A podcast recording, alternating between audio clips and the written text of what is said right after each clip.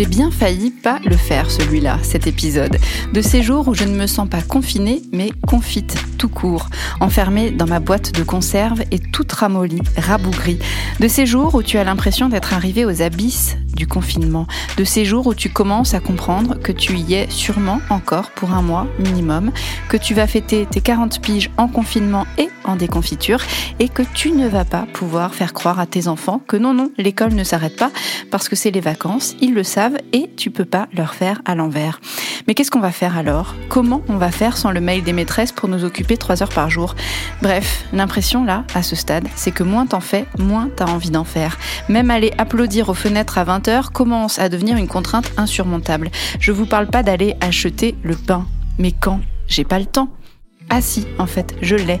Avant, j'avais le temps de faire un million de trucs et d'aller acheter le pain, mais ça, c'était avant. Depuis, on a plongé dans les abysses du confinement.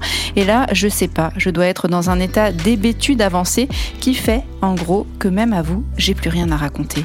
Dites-moi qu'on en est tous un peu là, passé en mode loukoum et que c'est pas grave. Dites-moi que vous aussi, ça vous fait ça. Et surtout, dites-moi comment on va en sortir. Parce que quand, c'est une question, mais comment en a une autre.